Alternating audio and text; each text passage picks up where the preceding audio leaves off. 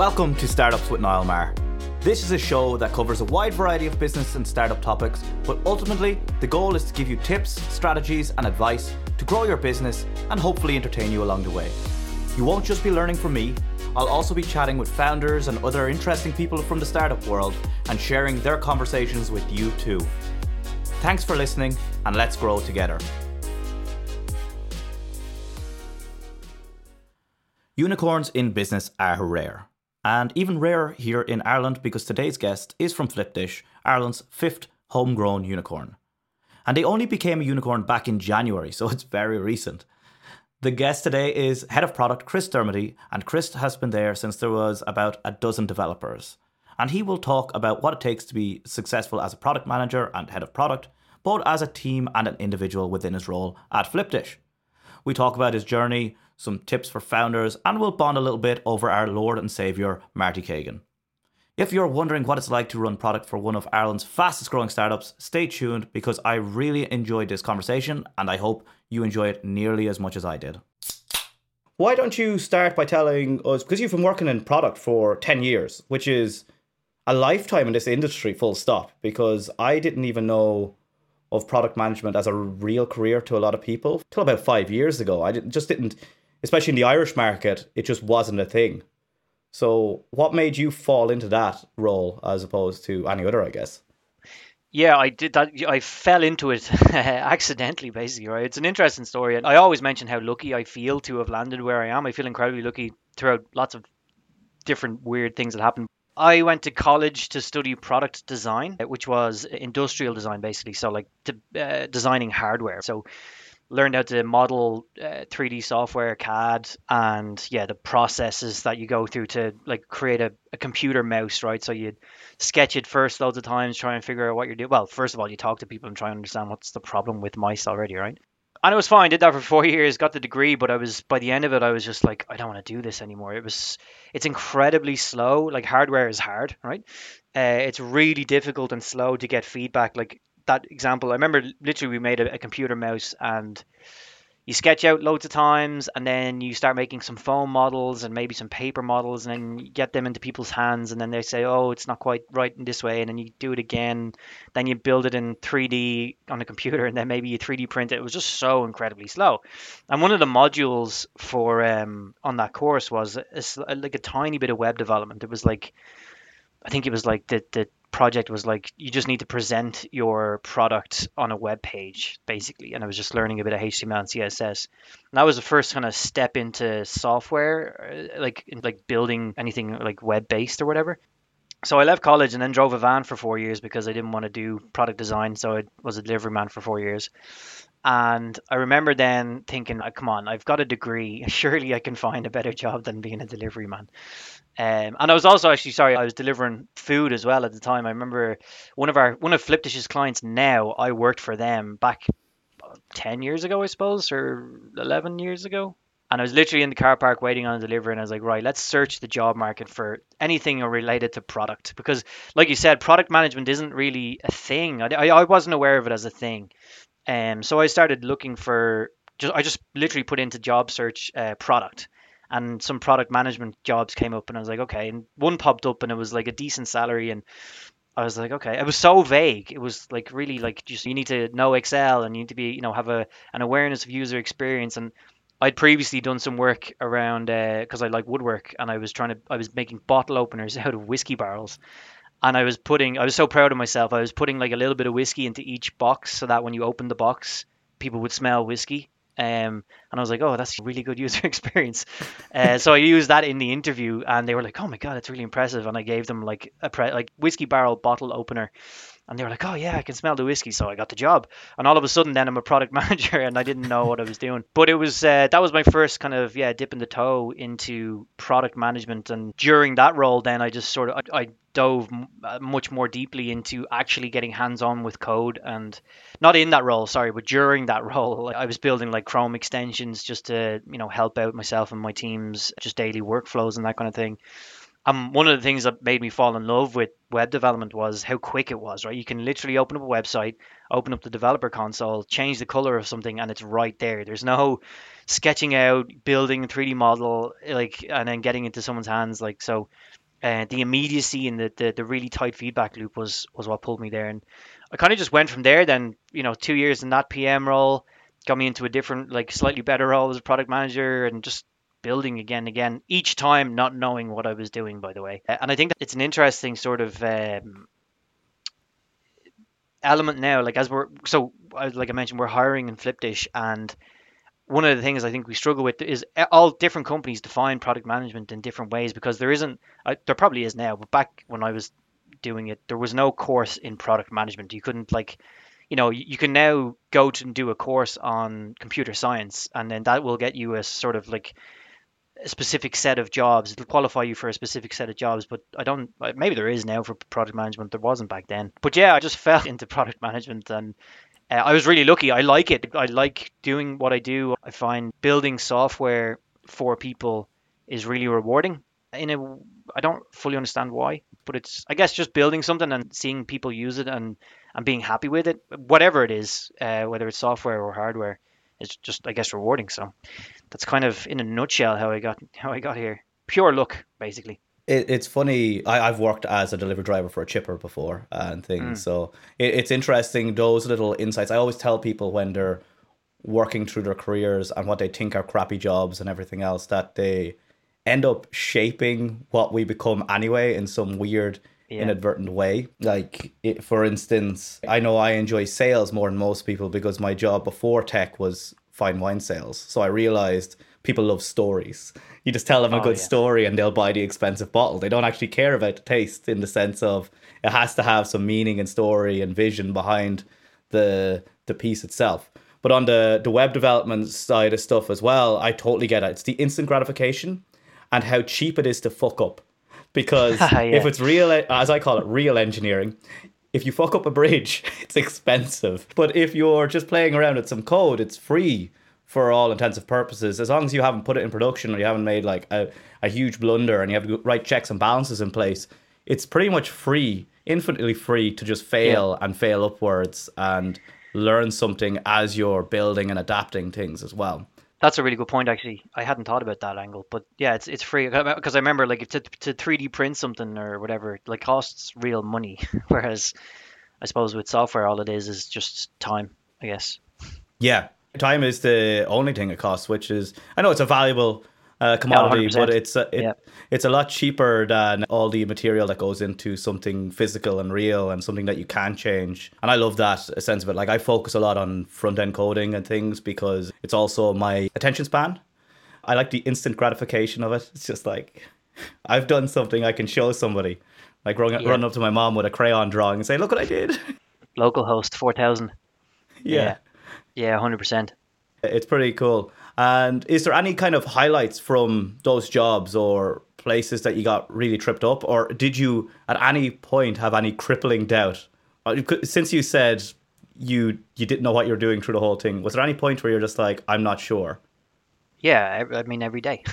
I think uh, the I don't know. I, I have to be careful. Sometimes I can let the fact like that imposter syndrome, right? Like you can let that get in on you a little bit, and it's a hundred. Like everyone deals with it. There's, I mean, there's books and uh, movies and TV shows about this exact phenomenon in like the highest performing people to have ever graced the earth. So I think in one sense it's natural, but in another sense I kind of I find I, I always tend to self-deprecate myself and be like, oh, I don't know. But then when you actually look back and look, well, actually, no, I do know that. Sorry, but the doubt is there all the time, and I think in a way it makes you stronger, right? Because I guess you're less susceptible to your own biases, right? Like somebody who's so sure of themselves and utterly confident in everything, the, the first thought they have, they're not going to be open to be able to say, oh, actually, I can see that from your point of view, or maybe I got it wrong. Maybe we should do it this way. I think it's an asset to have that in a sense, as long as you don't let it cripple you from uh, just being paralyzed by it. But it's a it's a balance, like everything. I guess you have to try and find the the sweet spot between being open and almost vulnerable in a way, while also knowing what you know and being confident. It's a, it's a very it's a knife edge balance, but yeah, I mean, I, I can't think of any major screw ups. I mean, I've definitely screwed up. They haven't found out yet. yeah. Oh no, they found out. I remember actually there was an interesting screw up about in my early days in Flipdish. So about three years ago, actually, almost to the nearly to the day. I, I'd come from a company that I, I won't name, but I guess it's on my LinkedIn. So uh, it was from Hostelworld, right?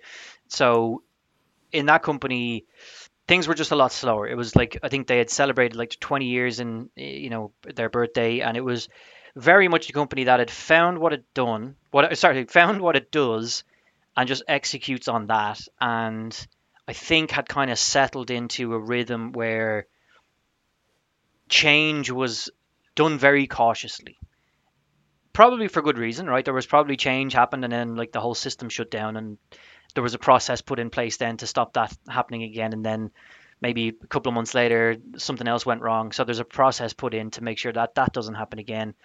And I just I joined uh, Hostelworld then like in a sort of in a very mature state, and then I was like, hey, why don't we try this? And then it was like, okay, cool. So you need to do a risk assessment, and uh, you need to also fill out this RFP. You need to talk to a couple of vendors, and and I was just like, man, it's just a it's just a blog plugin. Like, can I just install it and just see if it works or not? When I joined Flipdish, then um, it was like the opposite problem. I remember one day I was sitting beside the CEO actually back before COVID, and the front end developer was behind me. So I just basically thought out loud to myself about some specific feature. I was like, why do we do this here? Why don't we do it this way? And I can't, I, I don't remember what it was, but it was the CEO was beside me and like who had built the whole system. And he was like, I can't remember why I did it that way. Yeah, it makes sense to change it. Let's change it. And the front end developer was behind me and he was like, Hey, I'm in that file now. You want me to change it now? and I was like, "Whoa, hang on a minute! Like this, this shouldn't this take six weeks? Like what's going on?" And it was very, it was liberating, right? It was amazing to have like I think we got that deployed like that day, um, but then a couple of weeks later, I was like, "All right, cool," and I started to like to flex those muscles a bit and made a decision that we should like turn something off or, or remove or change something. And we did it, and all of a sudden, then later on that day, a client called in and said, "Hey, where's this thing on? I need it. Like my store is broken." and uh, it was my fault. And I was like, oh, okay, damn, I'm gonna have to try and fix that. And went to the front end developer, and he was like, you just told me to turn that off. I was like, yeah, I'm sorry. Can we please turn it back on? Uh, yeah, I've definitely screwed up, but if you can use logic and reason, especially in Flipdish, I find if, if there's logic and reason behind what you're doing and, and competence, I suppose, from a fundamental point of view, nobody like it's fine to try things. It's like it's the typical Facebook thing, right? Move fast and break stuff, but that gets harder and harder the bigger you are because the risk is larger, right? If you if you break something now, you're impacting way more people than you would have a year ago. Um, so there's that balance to be found. It's something actually that, you know, it, it's as things develop in Flipdish and we grow and there's more people and more teams and more inevitably more processes.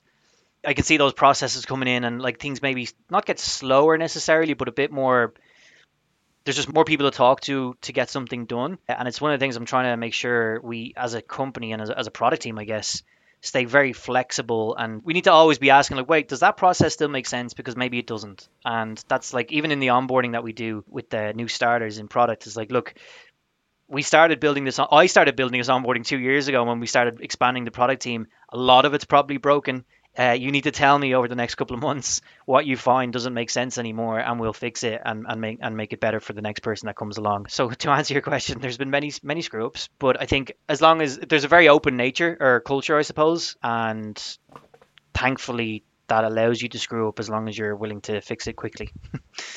yeah, so, yeah, absolutely, and I think a combination of reacting fast, learning from mistakes. That imposter syndrome, I think, is fuel for a lot of people as well to just get better because the only yeah. way to not feel like an imposter is to read more books, learn more shit, and continue and continue. I think it just, I, I know it's what motivates me to read as much as I do about what's going on and everything else because I'm so worried about being found out as a fraud that, you know, it's like I just need to stay a chapter ahead.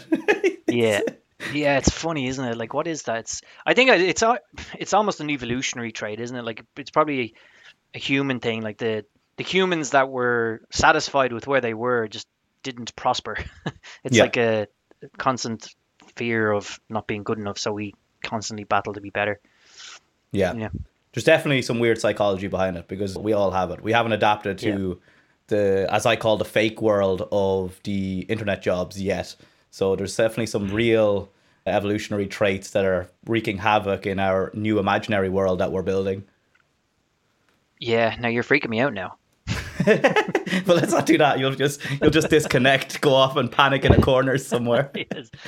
Existential crisis caused by Niall. Yeah, I haven't done that to anyone yet, so that would be a new one.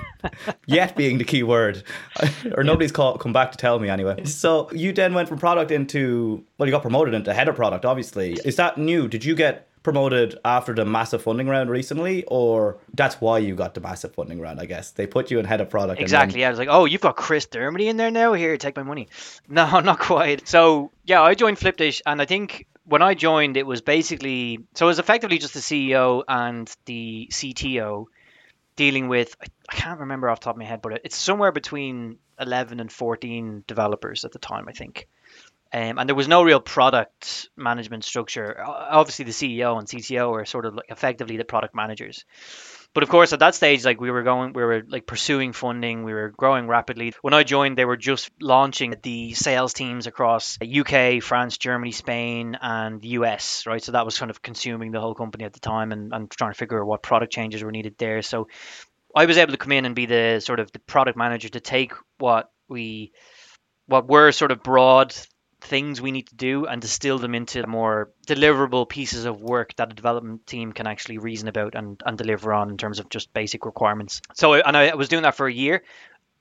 In the year that I was there, we basically, so we had, by my count, about six or seven different products technically. Uh, so we've like the online ordering, we had the mobile apps, and we had a, a client facing portal that we were building out we also had a Windows based app that we were building and we a couple of other sort of projects too.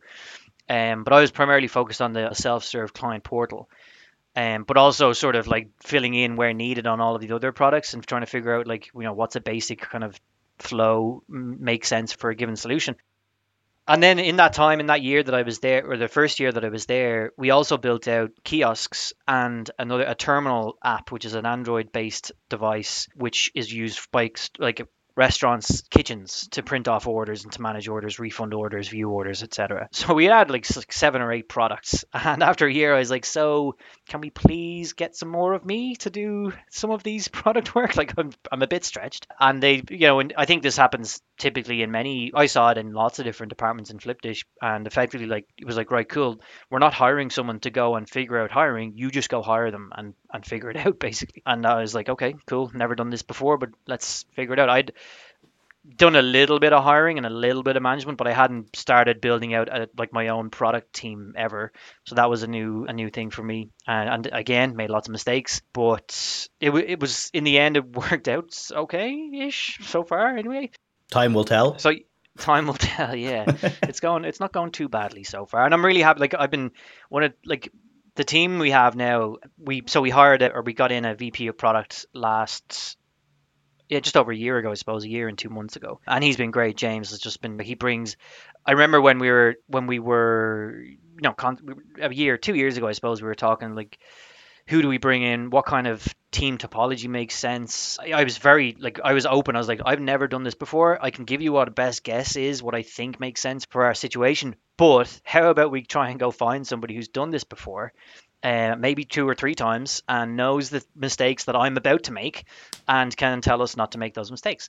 And happily, we were able to find James Grimes, who's done this before and was able to come in and tell us not to make those mistakes. Uh, and I think that's been a common theme across the board. I think the like from executive level all the way down across all the different teams as we continue to build them out find people who have done this before and want to be involved in a really fast growing uh, company in a really interesting industry and get them in and let them do their job. And that's what we've been doing. And it's it's working really well so far.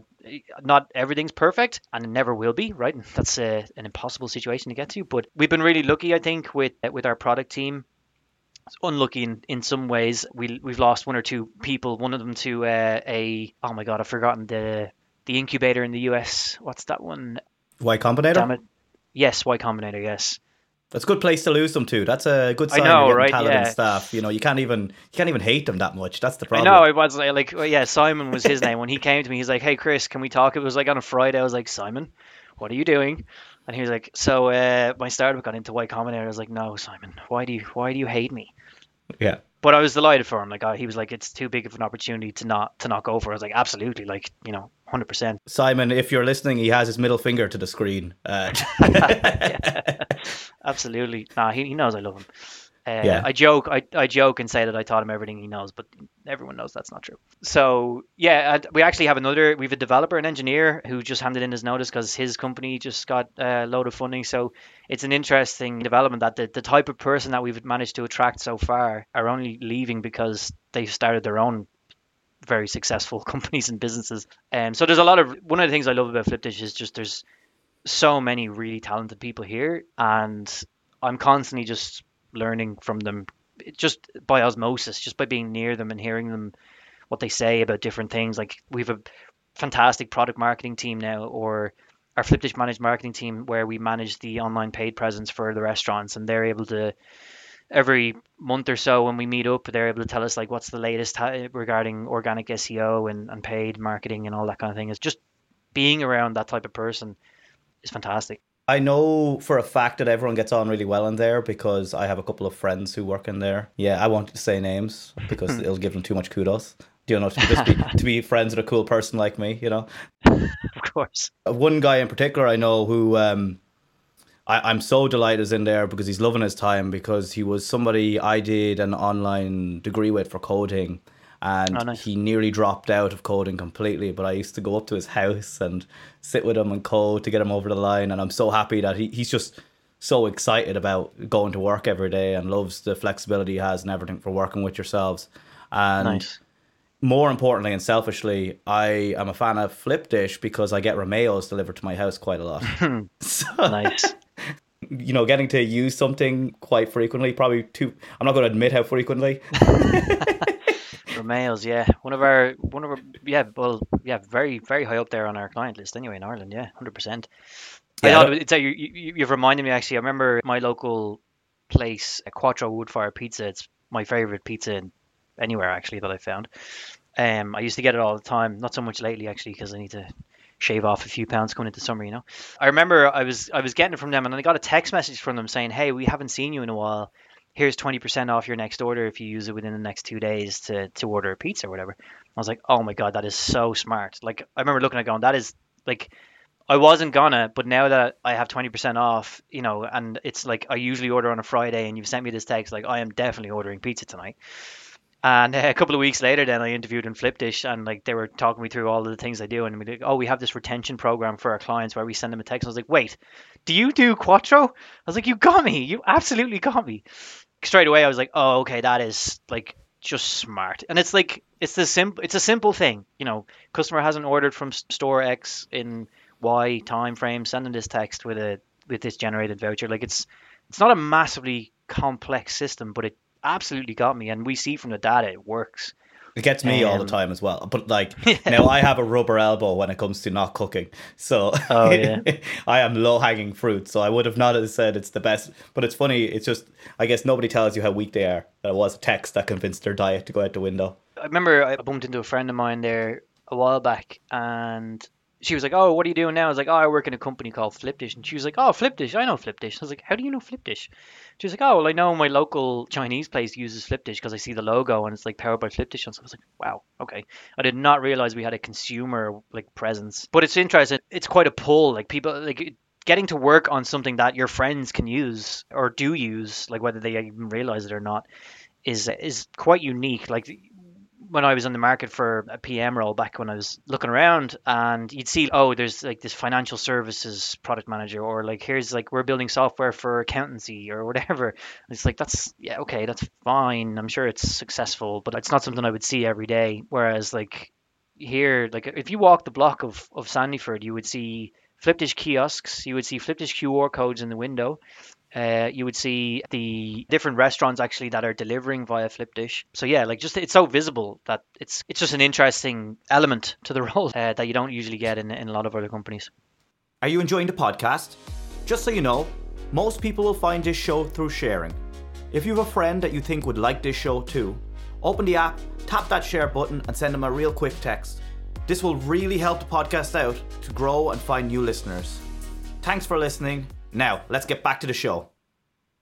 I would love to know what does a head of product do day to day and what's different between being a head of product versus product management, I guess. Sure, yeah. For me, at least, product management, you're not managing people in product management. It's a very you're leading people but not managing them, which is a subtle but important difference. You have to persuade people around to your way of thinking as opposed to just telling them what you're doing. The head of product then, at least how we define it in Flipdish. So we have basically three verticals and we split them up that way is because they're quite different in terms of the skill set or approach needed for each vertical. So we have con- consumer experience, which is the software we build and maintain for the actual like ordering food, right? So the what the consumer sees when they're either ordering on mobile app or web or kiosk or uh, table ordering or whatever. And that's one. It's it, like that's a, a specific skill set to build and design for consumers. And then we have a different we have another vertical for the client facing software that we build. So that's our the Flipdish portal, the Flipdish terminal, our Windows app to a certain extent and one or two other small projects too. And that's it's its own entity. You've got your like different software as a service, you've got your upgrades that are in the portal, that kind of thing, ancillary services and that kind of thing. That's their two sort of verticals. Um, each one would have a head of product, a head of that vertical, let's say and then we got integrations as well. So integrations are such a key element. We'll often have point of sale integrations, and they need their orders just to go straight to their point of sale and then not have not have any extra overhead in terms of operational things that they have to do in order to get online orders via Flipdish. So integrations are a huge a huge element, but they're its own entity again. There's it's, it's its own sort of it's its own realm of development and engineering. So that's our three verticals and each vertical has a head of product and i'm sitting the, on the client side so on the b2b side so in our vertical we've currently got three teams that are focused on the uh, on the client side software. We'll see how the rest of this year and next year goes because it's gonna we're gonna we're growing the team aggressively again, probably growing our product portfolio as well, but I won't say too much about that. And yeah, we'll see what the product or the head of product role evolves into. But effectively, we are leading the product managers and, and their teams, making sure that everyone is moving in the same direction. Alignment internally in Flipdish right now is a very hot topic we have to be laser focused on on the right things at the right time. If we're starting to pull in different directions, we'll be like every team will do great work, but if it's not in the right direction, the company isn't moving in the right direction as as, as effectively as it could. My day today is uh, at the moment it's hiring and onboarding, so we're still building up those teams, trying to give our new incoming product managers all of the context that they need in order to do their jobs effectively. Like we're hiring, we're not hiring juniors. We are hiring experienced, talented people who can come in with a wealth of experience and knowledge, and they just need to know the context in which they operate so that they can work effectively. And we've that's that's been working really well so far with the PMs we've been bringing in, um, just like giving them all of the information they need to know and then letting them loose. So uh, more of that for the rest of the year from a head of product point of view. Um, working with the other verticals, making sure that we're all aligned and that the any global initiatives, not global in terms of geography, but I guess global that span all of the different verticals, making sure we're all interlinked and making sure that, let's say, menu team in the on the B two B side, uh, when they build a feature, let's say, allergens is one we're working on um, at the moment. The consumer apps and the integration side all need to be aware of when that information is available so that they can then use it in on the consumer apps as well as on the integrations. Um, so making sure that the inter interplay is happening there at a at a global level, um, and and then taking the company strategy and making sure that our roadmaps are in place and that they're solid and everyone is agreed and aligned on them, and any changes to those roadmaps are warranted. So we are very we're a very open company. I mentioned that before, right? I think we need to be adaptable and flexible. If an opportunity comes up or something presents itself that uh, makes sense to go for, we need to be able to say, actually, now that makes sense to go for and do, and not do this other thing. And any changes then to our roadmap need to be justified and make sure that it's the right decision for for what we're trying to do. Um, and that bore fruit when COVID hit, of course, right? So when COVID hit us, you know, we didn't know what was going to happen. Everybody took a pay cut. We didn't know we are going to be layoffs, like what was going to happen. But very quickly, then we realized, oh, deliveries can still happen. And all of a sudden, there's hundreds of thousands of stores that need to do deliveries and collection that didn't need it before and Flipdish is perfect because we can get them set up in hours, less than hours. So yeah, that adaptability and being able to say, okay, well, you know, maybe we don't do this product that we've been working on for a couple of weeks or maybe a few months and we park that for now until it makes sense to pick it up again and we actually focus on table ordering, QR order and pay, delivery, that kind of thing. Um, in a bigger way. So it, it, it leans on ne- nicely because it's got one of the, the questions then really is the change from working on startup to somewhere funded and I guess this is all this this journey has happened pretty much over COVID remotely and everything else yeah. nearly and I think you you probably have answered it in the sense of you're not doing hands-on product management you're making sure the vision's aligned and the you're hiring people and managing people so I guess you don't have the time to be sitting there with doing the user research like you had in the past. Are they the only changes, or is there any other big changes that have happened from going from startup to where you are now?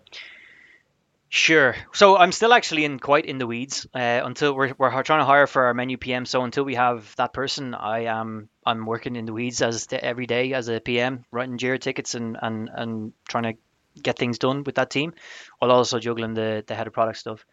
In terms of what's changed, so one of the things is that reactivity. You know, when we were smaller, we could like if a large client came to us or lar- relatively large for the time and said they needed you know feature X in order to get a deal done, like we as a company we had to be able to go cool. Let's down tools and jump on that and for the next week or two get that done so that we get that client done that is good in the sense that you can be very quick and adapt to customer problems and, and get deals done and push the company forward in a meaningful way that's bad because you're bouncing from fire to fire, from thing to thing. You've got no real. It's impossible to have any sort of long-term roadmap or like not not direction, but any sort of. I remember we tried to do not long after I joined. We were like, right, what's the next six months look like? And we planned it out and spent a you know good bit of effort on it. And then like none of that six months actually was what it we thought it would be because opportunities arise, problems come up, bugs come up, whatever, and we needed to just get them done.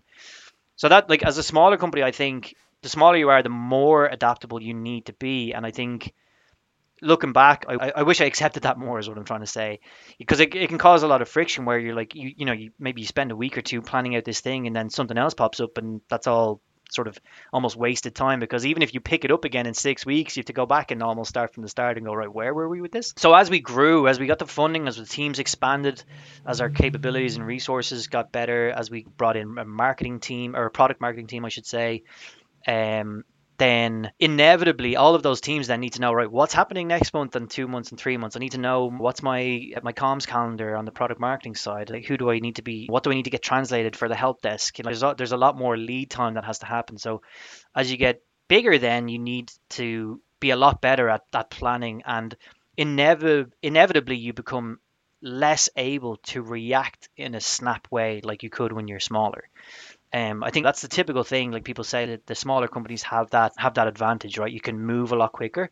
Um, and I never think I don't think I fully appreciated that until I've, I joined Flipdish when I did, and I saw the transition into the company we are now and, and the direction we're going. And uh, inevitably, you you just can't from culturally if you if you're a company that jumps on the next opportunity like overnight you're, you yeah. can't have a, a long term roadmap. You're never going to attract enterprise customers because enterprise clients are looking at you going, right, well, if we get in bed with you, we need to know for the next three to five years you're going in the direction we're going and we're aligned that way. So you need to tell us what your three to five year roadmap is, like from a product yeah. point of view.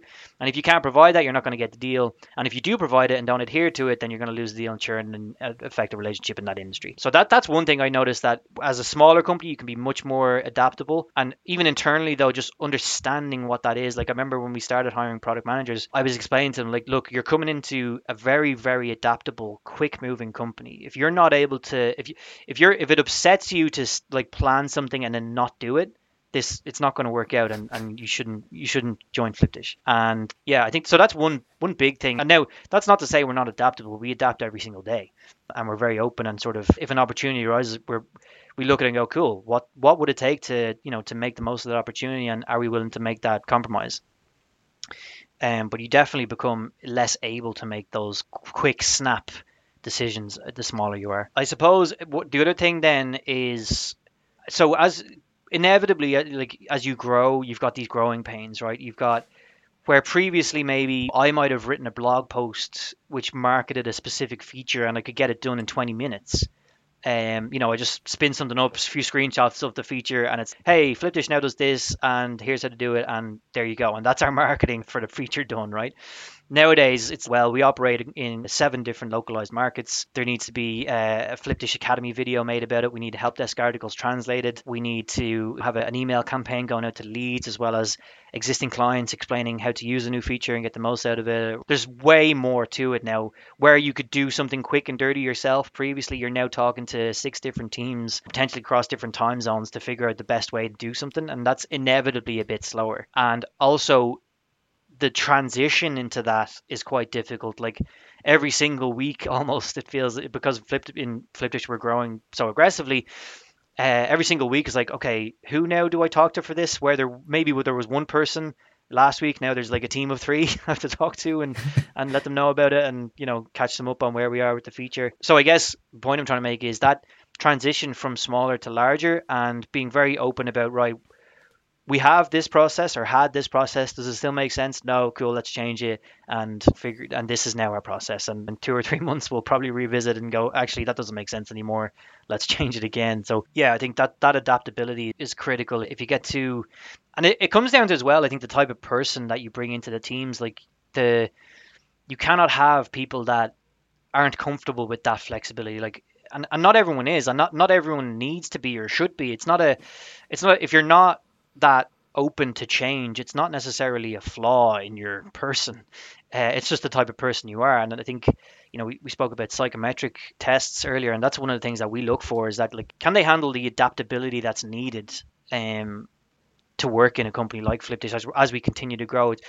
I can never remember the guy's name. Ken, Ken Brock. He wrote a product book, but I went to uh, an online sort of uh, fireside chat with him, and he uh, it was some, one of the things he said that stuck with me was there's three different types of product managers. There's the the scrappy product manager who can kind of do a little bit of everything and get you from zero to one, right? They can go, they can take an idea and get it to one. And then there's uh, there's a the growth product manager who isn't as scrappy but can work really well across different teams and get something from one to ten.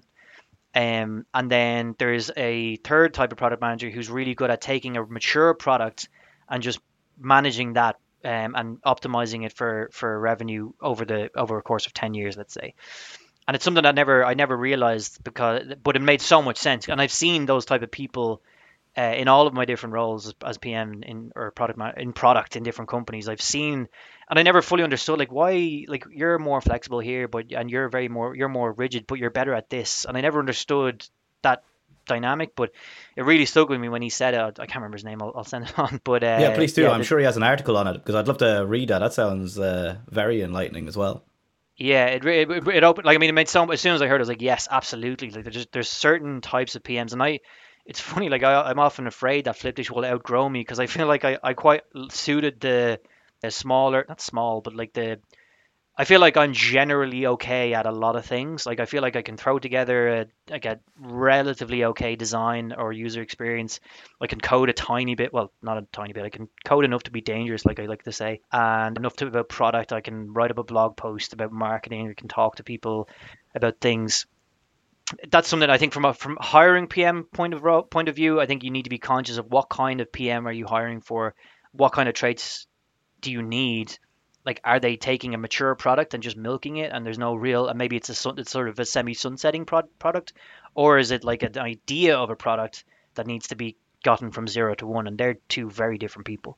I never actually thought about it that way either. And it's funny because depending on where you're sitting in in the journey one of those people looks very incompetent. Like if you're at the start yeah. and looking at the third type of person you're like this person is useless right now.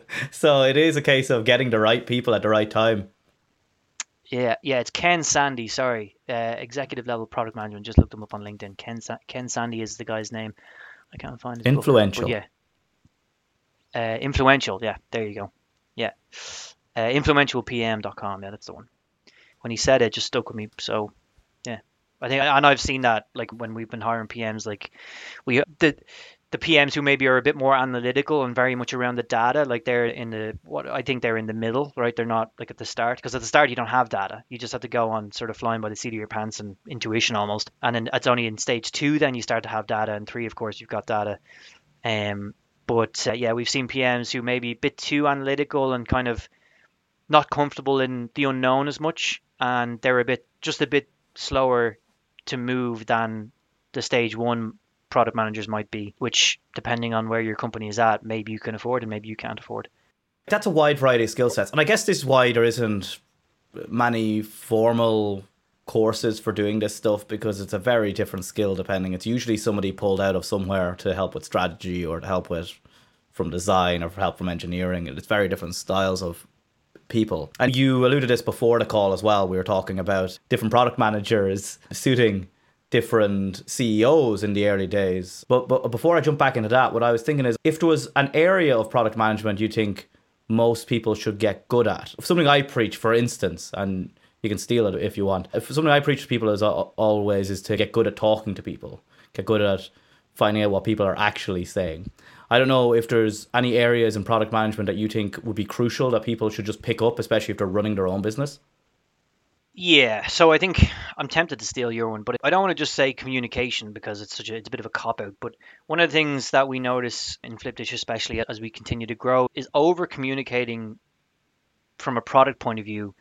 Um, almost can't be done. It's, you can't really over communicate enough. The telling in, internal people and clients about what you're building, why you're building it, how to get success with what you're building is almost 80 like it, the code nearly is secondary to that almost. Talking to people like you mentioned, I think finding out what they're actually saying. One of the like one of the things one of the things we look for in PMs as well is that sort of entrepreneurial bent, I suppose, and experience because they'll have had to come up against this where so a client is asking for something, or even if you're in uh, if you're in contracting and like in an agency or whatever, and you've got a client that way, and they're asking for something like they want a button here. Um, from a simplistic point of view, you go, okay, cool, we can add a button there but then you add it and it's like well no but i wanted it to do this. Like okay well i didn't know you wanted it to actually do something or you know i didn't know that was the problem you want solved. Being able to talk to somebody and i suppose empathize and, and just it's the typical it's almost cliche at this stage right? Asking the five whys right? Like why do you want that? Oh well because x. Or like but why? Why do you want x? Oh because why well yeah but why do you want y? First principles really. I, not a lot of people use it though that's first principles it's digging into yeah. the real reason why. Yeah, and if I was on a call now with a product manager and a client, and the PM was con- would just like one word answer said why, I would go, "What are you doing? Like, stop asking why." but uh, you, like you would, it, it, you do have to get you, you to dig right, you because they won't do that for you, right? They will just say, "I want it here. I want this thing to do this." Yeah, and you, it's it's too easy. It's, it's actually it's a mark of a junior product manager when they just go, "All right, cool, yeah, well, we probably have that in two weeks." Uh, whereas a more senior person will have known they've been through this and they'll know, like, okay, well, what do you expect it to do? And like, okay, well, you know, have you tried an Excel spreadsheet for that? Because we can actually, I can give you a formula in Google Sheets that does that already, and maybe we'll do that first, and I can give you the data that way, and then see what you want to do with that data, and then we take it from there. One of the things I say to the PMs that we join or that join Flipdish in our onboarding is the best code is the code you don't have to write.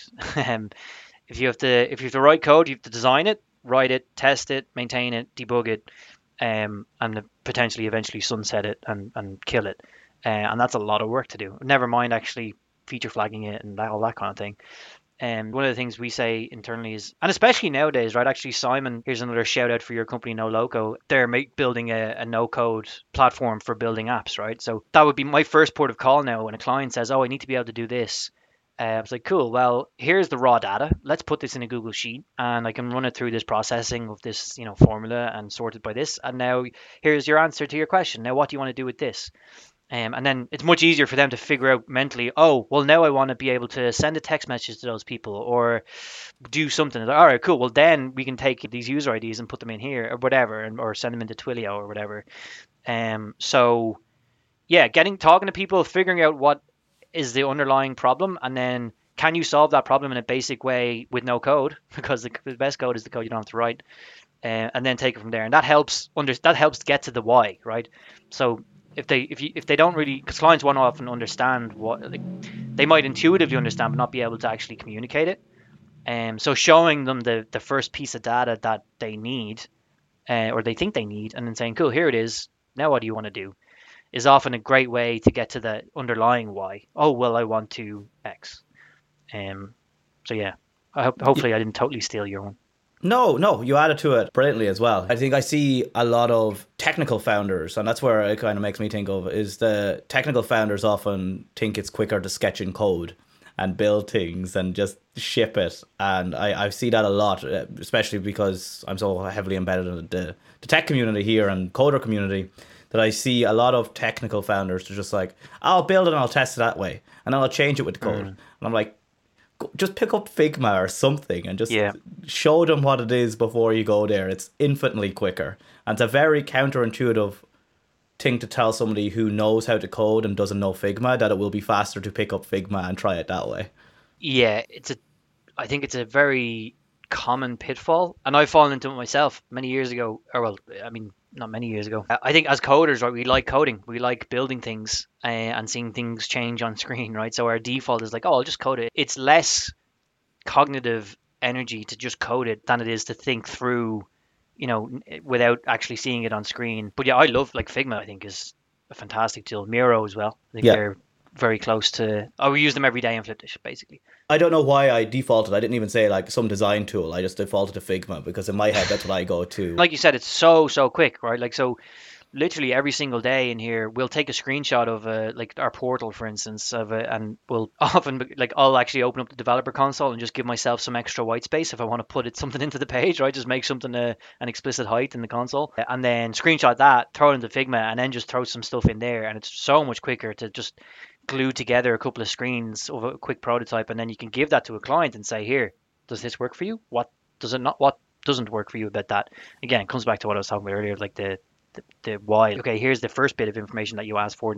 Now, what do you want to do with it? But yeah, I think it's a very common. It's a very because we like, you know, we like building things, right? So I can't think of any situation where it's actually quicker to code it or better to code it than it is to first build it a prototype. So it's it's a major gripe of mine and I, am gonna have to end uh, like the the giving out about people who don't plan it out beforehand in a second because I've run my own kind of software development agency. I've worked for other software development agencies, and there's so many people who just like, look, if I give you say a hundred grand, can't you just build it? Mm-hmm. And it's just like, build what? You haven't been very clear here. You're saying you want an app that uh, sell shoes, for instance, or something like that. But what shoes? What this? What? Where are you going to? What's all this? And like, I don't know. We'll figure it out. And yeah, it's, yeah, yeah. It's kind of like, do you want to spend a few thousand earlier on to make sure you're building the right thing? And a lot of people don't. So I don't think it's exclusively no coders that want that. It's just I think in our own heads it's easier to jump to I have it solved and then you know cry later. Yeah, hundred percent. Yeah, I think that's why, as product people, it's especially in a company like like Flipdish. Uh, I know I keep talking about Flipdish, but it's where I work. Uh, the it's you're all, you almost have to be the the guardian of product in a sense. Like you have to be like not to be precious about it, but just to sort of to try and use what you have, like tools like Google Sheets or Simon's Noloco or Figma or whatever, to get the sort of first because a lot of people don't know what they want because they don't they can't visualize it they can't think it all the way through whereas like i said if you give them the first step or first two or three steps and then they'd be like oh that's not what i meant i don't really want that data i want this thing over here i think that's incumbent on us as, as product people to guard the product in that way and to tease that out in all those conversations and you, you alluded to this earlier. You said uh, everyone in there, especially in the early days, is very entrepreneurial, including yourself. Like you've tons of side projects as well, which I just think is outrageous because you're already juggling so much shit in there that I I'm trying hard to juggle just my own thing right now without doing other things. Well, I guess I'm doing this. This is so, this is something I have added extra to the pile. Are you using those side projects to learn from, or do you have the ultimate goal of starting something yourself, or what drives you to do that? So. I was going to touch on it a little bit earlier on when we were talking about, you know, going straight to code. And I was gonna throw in the caveat because I, I experienced this myself. Like so I was gonna throw in the caveat that maybe sometimes you just want to code. And sometimes I just want to code, right? I don't really like my side projects like they get a couple of visitors and every now and again if I share something on Reddit or something I might get a spike. But the main goal for them right now is just a creative outlet. Like that's all they are really. I don't I've seen internally in Flipdish what it takes to make a good product and to make it a success. It's not just an engineer or a product person like myself. It is a team of sales, marketers, engineers to maintain this. Like it, it's more than just me. and I, I'm not. I think there's a lot of. I mean, I, I look up to a lot of the indie hackers like Pieter Levels or I can't even think of any other names, but there's lots of people maybe or can't remember the guy's name on the art of product. I think his name's Peter as well. Anyway, yeah, there's lots of people who are doing it maybe as solo founders, but for me, my side projects are really just primarily they're just an outlet. I just want to sit down, put on the headphones, have a coffee, and code for a while on an idea, a random idea that I have. And then sometimes they're also just to understand the technical things that maybe the team is dealing with. I wanted to I wanted to understand. We, so we went through a transition internally in Flipdish from one translation service to another because of we just outgrew the first one basically. And I never I'd never built in translations into any of my side projects because I just just coded in English or whatever. Um, and so I wanted to understand what the teams were dealing with in terms of like how it integrates into a deploy or the yeah the, a development workflow. Um, so I just spun up uh, a new yeah one of my the, my latest idea I guess I wanted to from the outset have it localized and it was just a tool then just to try and figure out oh okay cool this is what the developers are what's even possible in terms of localization. Here's the problems around like pluralization on localization or how do you manage different time zones and time formats and different locales? And that's everything that we're dealing with in flipdish but uh, from a product point of view i wouldn't have understood the technical sort of um, challenges there. Um, whereas just getting hands on with it and figuring, oh, okay, well, this should say, you know, one product when there's a single product, but it should say three products when it's plural. And how does that like translate into different languages? So it's a bit of both. It, it primarily is they're just uh, creative outlets for where I don't have to talk to anybody to build something. Like in Flipdish, as I said, you have to talk to six different teams and figure out a roadmap and talk to your engineers and make sure that they're happy with the solution, or not that they're happy with the solution, but that they've created the solution of the problem that you've identified. Whereas when it's yourself, you just sit down, as I said, coffee, headphones on, nice Spotify playlist and just code something up and get something built in a, an hour or so. I, I love that. I'm just picturing you walking up to some engineers just going, fuck you, I, I knew it could be done. You said it couldn't be done. well, that's the other thing. Got to keep them on their toes. I've been, I, I've, I actually put an idea. We have hackathons every we're due one actually soon, I think. And we have a, a page in Notion where we like anyone can throw in ideas for hackathons. And I was like, I wonder can this be done? So I threw in an idea, and I wasn't sure if it, it was technically feasible, but now I know it can be done. so I'm like, no, I know that can be done. I look here it is in my side project. Have you ever thought of doing uh, one of those hackathons more publicly? Uh, from in Flipdish, you mean? Yeah. Yes, actually, that was considered. I don't know where the latest on that is though. Let, we'll have to have a chat afterwards because I know ourselves in Kodu and the Kodu community would we've a huge community for that kind of things. But also, I know the people over in Code Institute very well. They're always looking for people to team oh. up with to do the old hackathons with and things. So it might be a good one since I know from talking before this that you're trying to do a big career drive as well. Going straight to the coding schools is always a, an easy win. Happy days, yeah, that'd be great, yeah, fantastic. I'll connect you after this as well because yeah, they're, they're great people in there. Amazing. That'd be sweet. Yeah, happy days. Yeah, so there you go. There's, there's, there's the plan. And I'm going to pretend I'm one of the students and lose miserably and be ashamed of myself then. I might join myself. Yeah. Yeah, yeah exactly. Yeah, we'll team up and uh, we, we can be incompetent together. Yep, happy to. Excellent. You've recommended a couple of bits of software, Noloco by Simon and the book, The Influential Product Manager. So I'm wondering, what are your favorite? Well, we'll start with what is your favorite book? It has to be Marty Cagan, um, inspired. Oh, there's two actually. He has inspired and uh, empowered. I have. Where is it? It's probably out on my kitchen table. I have. If you had seen my tattered copy of Inspired, it is yeah. absolutely ravaged with notes and pen marks and sticky notes and yeah. What a, that's. I always tell people that's the gospel right right there. Uh, I was just about to say it's the Bible. That is the Bible. Like, yeah if you if you don't read yeah. anything else or understand anything else, just understand read and understand that book or those two books, and you're ninety nine percent. If you ever own like a motel or anything, you can slip them in instead of a Bible into all the drawers. yeah, hundred percent. Yeah. Our VP of engineering recently left to go to yeah to move countries basically, so couldn't stay with us unfortunately. But uh, he introduced me to to Marty, and when he joined his uh, the new company, I, I asked him on LinkedIn like, "Hey, do they do they preach the gospel of our Marty there where you're moving to?" He's like, "Oh, they will, oh they will, don't you worry." So uh, yeah, it's like he's a godlike figure, I should say. Yeah, absolutely. I'm absolutely oh, like that. That's one of those books I read every few months as well. I have it Yeah. both an audiobook and physical copy, and Yep. I've listened to it and I read it, and I'm, yeah, it's and I, I always give it away as well. I'm always giving it to people. I, I should order another batch because I'm down to my last one now again. It's fantastic. I think the it's an it's the only book I've ever been able to read again and again. Sorry, not the only book. There's one other book I'd like to read, but it's not product based. From Robert Greene, Forty Eight Laws of Power. I think it's just fantastically. I haven't read that yet, book. and you're one of the. You, I've been recommended that a lot as well, so I'm definitely going to put that down as another recommendation.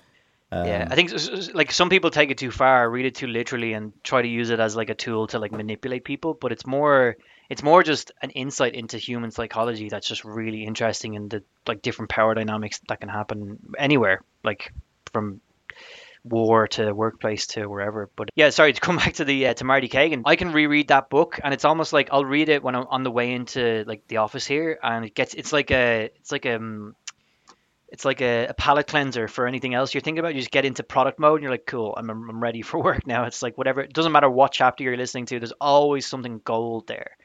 Um, in like just 15, 20 minutes of listening, and you're like, yep, sweet, I'm I'm ready to go now. So yeah, And my, I, we're here preaching. I think we could do an article just preaching about how great Marty Probably could, uh, yeah. Cagan as well. I love the the, the fact that the chapters are like blog sized as well, so you can Hmm. get through a chapter and get a complete piece of knowledge in a short amount of time as well with no fluff. So if people haven't read it and you've actually you're still listening to us talk about this, you should should obviously get that book. That's the 100%. number one outcome from this whole podcast, I think. yeah, definitely. 48 Laws of Power. Funny enough, the both of those books uh, heavily recommended by I have a mentor, Clive Foley, who I, I speak to nearly weekly about product, and he again he recommended that. I haven't got around to it, so now I, I really have to because I've heard it's fantastic. But Get the audiobook version. yeah, the audiobook version. Yeah, yeah. I don't know who narrates it, but the narrator has a fantastic voice and just, it, yeah, he's, he's uh, it's, a, it's just great to listen on, on I'll, I'll definitely check that out then. Easy to win. I have a credit on Audible, so I'll be uh, chucking it on there afterwards. Then, what is your favorite piece of software that you're using every day? Like I, I talked about, like I'm a big fanboy of Descript. People are probably sick of me mentioning it on the, this kind of section of the, the podcast as well. But what what's your favorite tool or thing you're nerding out about lately? Yeah, I mentioned Miro earlier. I think Miro are just like just nailing it consistently. Um, I think it's a fantastic tool, and I think they do product really well. I think they communicate product changes and updates really well uh, whenever they make them. They make them a lot, so their pace of delivery is, is really interesting, admirable or not admirable, but enviable as well. I love Figma. I've been a huge proponent for Figma. I remember having an internal struggle with the design team in here. Like I'm not a designer, so I don't have any say, but I was like, you know, Figma's really good. I like Figma, uh, purely just for prototyping, really. But uh, I might we managed to go with Figma in the end. Um, I love Notion. I think Notion's fantastic. Um, I use it for we actually Flipdish introduced me to Notion. I didn't I wasn't aware of it before I joined three years ago, but uh, I use that now for everything personal as well. Um, And I organised uh, questions with you before this um, that, with. Notion, so you know I'm a huge fan as well. I it's basically my whole life is sorted in there at the moment, so I, I'm a huge fanboy of that as well. Yeah, yeah, I love it. Um, what else?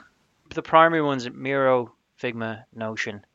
It's a bit sad that they're all like professional things I do in in day to day nine to five. Or I think that's it really. well, Actually, uh, that's just it's the trouble when you love what you do, isn't it? That you Yeah. actually start to enjoy the tools that you use when it makes your job a little bit. So yeah, maybe we need hobbies, Chris. I'm guessing that's what it is. yeah, I was gonna say. So I, just on hobbies, I was trying to think, what do I do that's not work that I use might use software for? And uh, the only thing I can think of is go, uh, racing go karts, and there's not the only software to do with motorsport is just horrific. Um, so that is, I do not enjoy using that software. Next side actually- project for you. Don't tempt me. Don't you tempt me. I'll do it. Flipdish Hackathon. Chris, why did you build a uh, a, a lap timer uh, ha- app for for Flipdish? It's like, well, Flipdish should move into motorsport. There's a lot of opportunity. Yeah, we want to we want to time the delivery drivers to make sure they're having a, a circuit experience when they're out delivering. There you, you go. know? Yeah, yeah. Rank the You delivery know, it's- drivers. It's, all about persuasion, how, the angle you come at. You know. yeah, hundred percent. Finally, I, I guess what's the plan for Flipdish over the next 12 months? I know you're hiring lots. Wise, is there anything specifically to call out on who you're looking for? Anywhere I can help? I'm absolutely this is your chance to.